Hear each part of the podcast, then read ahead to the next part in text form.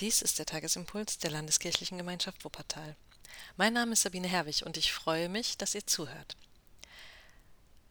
Wie ist eigentlich euer Blick auf die Bibel und auf Gottes Wahrheit? Ich frage das, weil ich glaube, dass es eine Frage ist, auf die es so viele Antworten gibt. Und da sind wir schon mittendrin im heutigen Thema. Psalm 91, Vers 4. Gottes Wahrheit ist Schirm und Schild. Und in Johannes 8, Vers 31 bis 32 steht, Wenn ihr bleiben werdet an meinem Wort, so seid ihr wahrhaftig meine Jünger und werdet die Wahrheit erkennen, und die Wahrheit wird euch frei machen. Wahrheit. Das ist für mich so ein dermaßen unglaublich großes Wort, weil in meinem Kopf auch so ein Wahrheitsanspruch mitschwingt, dass Wahrheit etwas ist, was so absolut absolut ist an dem man nicht vorbeikommt. Aber wie ist es eigentlich mit Gottes Wahrheit? Wenn ich mich in der christlichen Landschaft umsehe, nicht nur in der LKG und nicht nur in Wuppertal, sondern weltweit, und dann mir anschaue, was Menschen unter Gottes Wahrheit verstehen, dann bin ich total entsetzt, weil ich überhaupt keinen Kern mehr finde. In Amerika gibt es evangelikale Christen, die nicht mal nach dem Sturm auf das Kapitol eingesehen haben, dass Trump doch nicht Gottes gesandter Bote ist, der die Welt endlich besser macht. Ja, das klingt so zynisch, wie ich das sage, aber es gibt in Amerika viele, viele Christen, die ganzen evangelistischen, evangelikalen Christen, die sind pro Trump, weil Trump ist pro Life, das heißt, er ist gegen Abtreibung. Und das muss ja von Gott sein, denn Gott ist für das Leben und gegen den Tod. Ist das die Wahrheit? Für mich absolut nicht. Denn so vieles, was Trump tut, ist einem Christen so unähnlich. Und doch reicht manchen das, um zu sagen, ja, das ist die Wahrheit. Biden ist liberal und Biden ist vom Teufel. Ich möchte jetzt gar nicht hier allzu politisch werden, aber vielleicht klingt durch, dass ich kein besonders großer Trump-Fan bin, wie die meisten Menschen und auch Christen in Deutschland übrigens nicht. Aber das ist eben die Prägung. Und wenn wir uns andere Themen anschauen, in der Bibel finden wir so unglaublich viele Aussagen. Und vieles, was durch die Bibel legitimiert wurde, ist deswegen ja vielleicht auch nicht richtig gewesen in der Geschichte. Die Kreuzzüge wurden biblisch legitimiert. Judenhass, sogar bei Martin Luther finden wir ja Andeutungen und äh, antisemitische Äußerungen, legitimiert durch die Bibel. Wir denken heute, das darf doch nicht wahr sein, das kann doch nicht sein.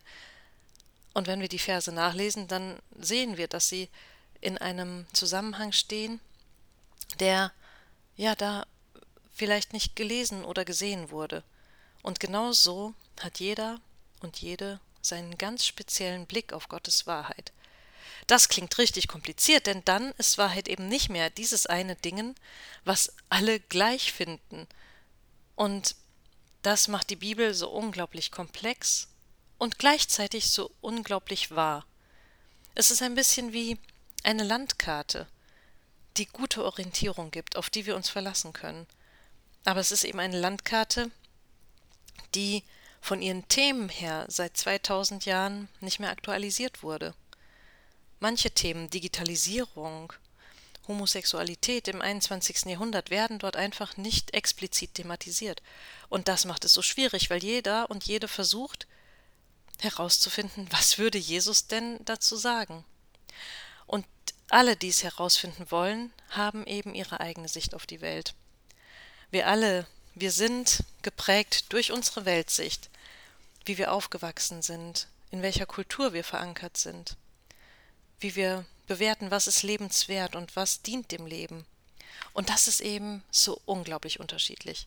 Menschen, die in einem erzkonservativen christlichen Elternhaus aufgewachsen sind, die haben andere Vorstellungen von richtig und falsch, wie Menschen, die bei den Jesus Freaks aufgewachsen sind oder in einem sehr liberalen und dennoch christlichen Umfeld.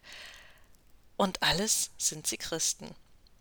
Und alle blicken eben so auf die Bibel und auf den Glauben, wie sie leben.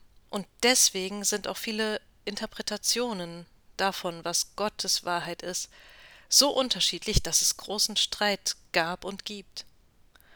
Und deswegen finde ich diese Losung heute einerseits fantastisch, weil sie einfach gut tut und schön klingt, und auf der anderen Seite spannend und herausfordernd, weil eben dieses große Wort Wahrheit darin steckt. Und ich habe ein kleines Zitat gefunden in einem Buch zu den Losungen. Da steht, wusstest du, dass das hebräische Wort für Wahrheit im Alten Testament von demselben Wort wie die Wörter für Glaube und Treue kommt? Also, vielleicht geht es gar nicht um den absoluten Wahrheitsanspruch, sondern darum, treu seinen Glauben zu leben. Unser Glaube bleibt eben Glaube und nicht Wissen. Ich weiß, das klingt fast ein bisschen platt und wird auch oft als Totschlagargument genommen, um sich ja nicht mit der Wissenschaft auseinandersetzen zu müssen. Und doch steckt doch was drin, dass unser Glaube unverfügbar bleibt, auch für uns. Er gibt uns Halt, er gibt uns Kraft und wir müssen ihn interpretieren. Wir können ihn nur in unserer Welt mit unserem Hintergrund leben. Und wir können nur anderen Menschen, anderen Christen, die ganz anders glauben, doch irgendwie versuchen abzugewinnen, dass sie auch unsere Schwestern und Brüder sind. Und hier kommt jetzt ein großartiges wissenschaftliches Wort ins Spiel, das ich neulich gelesen habe in, einer, ähm, in einem Buch über Ethik. Da geht es nämlich im Glauben in dieser Unterschiedlichkeit um Ambiguitätstoleranz. Ja, das klingt großartig, oder? Ich sag's nochmal, Ambiguitätstoleranz. Ich stehe auf solche Wörter, die ich noch nie gehört habe und die irgendwie klingen, als könnte man eine Doktorarbeit drüber schreiben.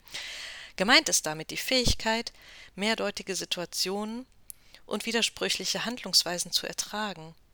Also, dass wir andere Weltauffassungen und andere Werte, die sich aber trotzdem auf das Christsein berufen, nicht verwerfen und nicht ihnen den Glauben absprechen, sondern dass wir das aushalten.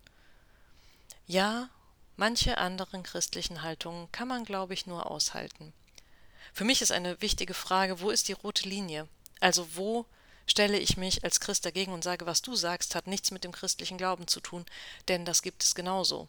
Ich merke deutlich, meine rote Linie ist bei vielem, was im evangelikalen amerikanischen Bereich läuft, äh, weit überschritten. Und da gibt es bestimmt auch viele andere Beispiele. Wie gehen wir damit um? Wie gehen wir mit Schwestern und Brüdern um, die aus unserer Sicht von der Wahrheit weit weg sind und die uns genau dasselbe sagen, dass wir von der christlichen Wahrheit weit weg sind, weil wir Dinge, die für diese Menschen den Kern des Glaubens mit ausmachen, nicht annehmen und nicht leben. Mit diesen Gedankenfasern schicke euch, ich euch jetzt einfach in den Tag und ja, wünsche euch frohes Nachdenken über Ambiguitätstoleranz im christlichen Kontext. Wünsche euch einen schönen Tag, hoffentlich mit viel Sonne und ja, schönen Momenten. Und der Friede Gottes, der höher ist als alle Vernunft, bewahre unsere Herzen und Sinne in Jesus Christus, unserem Herrn. Amen.